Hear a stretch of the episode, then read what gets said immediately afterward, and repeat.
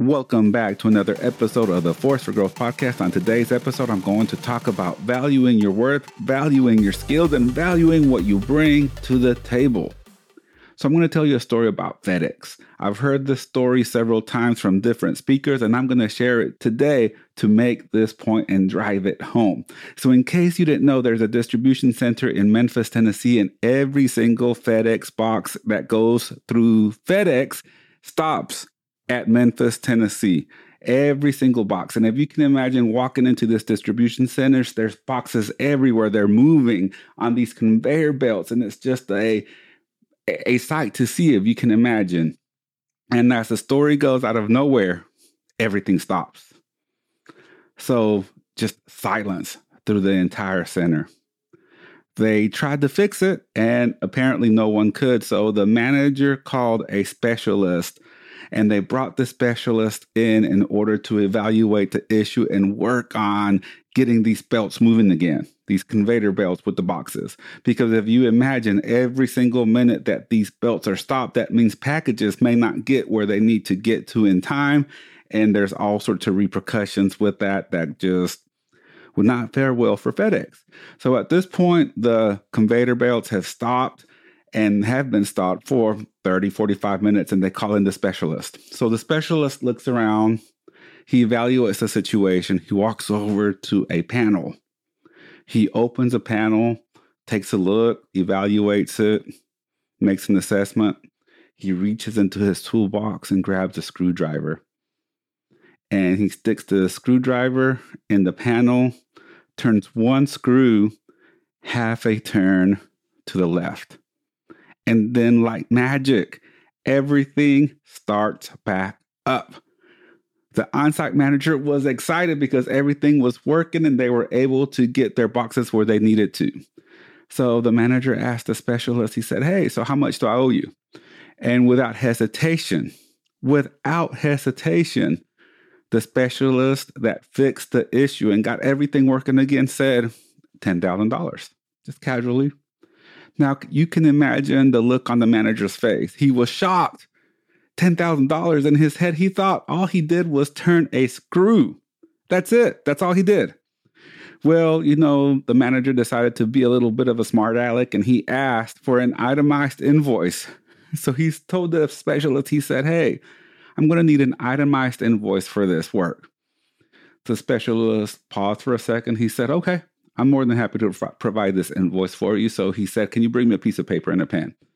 The manager brought a piece of paper and the pen, and he was really looking forward to see what this guy was going to write on this invoice. So the specialist wrote down a few lines, handed it to the manager, and he looked, he smiled, and then asked the specialist to come to his office so he can write him a check just like that. What did the specialist write on this piece of paper? What was the invoice and the itemized items that made the manager think about it and he was happy to write the check? Well, the first line just said FedEx repair. Line item number one, turn in the screw, $1. Line item number two, knowing which screw to turn, $9,999 for a total of $10,000. So, this is such a great story because there are so many takeaways from this story. But for this episode, I'm only going to share two of them. The main one is knowing your worth, valuing your skills, and the time that you spent on being a master of your craft. Biggest point to this one is if you don't value yourself, no one else will. If you don't value your skills and what you're capable of doing and what you bring to the table and the value that you add to others, no one else will. Know your worth and value it. Know your worth. You invested in yourself to learn and improve and get better at the skills that you possess, at the craft that you're working on. But it's not just the money that you've put in, it's also the time. You spend a lot of time learning the mechanisms and the things that gave you some specialized knowledge to know what screw needs to be turned by how much. The second point to this story is value what others bring to the table. Value the skills that others have worked years to refine, to craft, to possess. The knowledge that people bring to the table cannot be bought. Years of experience cannot be bought. Regardless of the price tag that it may have, it goes beyond that monetary value. So let's take this FedEx story, for example. If this situation was to happen again, do you think the manager will try to turn the same screw that next time? I would be willing to say yes. I would be willing to bet that he would try to open up the panel, pull out a screwdriver, and turn it. Will it work? Will he get the same result? Who knows? Maybe he will, maybe he no he won't, but he can always call a specialist. The point is that he was taught a new method, a new way, a new strategy, a new way of thinking, if you will, a new thing to try that he was not aware of before.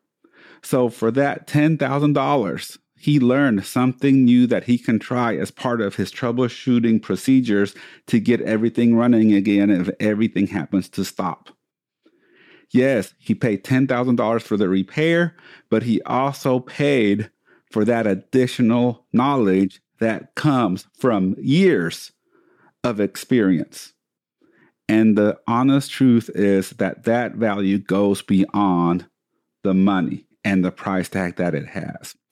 So, to wrap up today's episode, I have two things that I want you to think about and ponder. Number one, do you value your years of experience, the money that you invested to improve, the time and the failures? Do you value that in yourself? And number two, do you value other people with skills? And do you value their time and effort that they put into being the masters that they are and improving? And can you look beyond that monetary value and appreciate the greater value of what these people have done and what they bring to the table? Well, that's all I have for you today on today's episode. If you need some help, if you're stuck, just visit my website in the link below or at ricardoleon.net and contact me for a one on one discovery session. I am a certified high performance coach. I am also a certified tiny habits coach and an NLP master. I'll be going to be an NLP trainer here in a couple of months, so I'm really excited about that. Either way, contact me for a one on one session or join us for an upcoming in person or one of our virtual events. Thank you so much for tuning in. Have a great day. And remember to always be a force for good, a force for growth, and a force for greatness.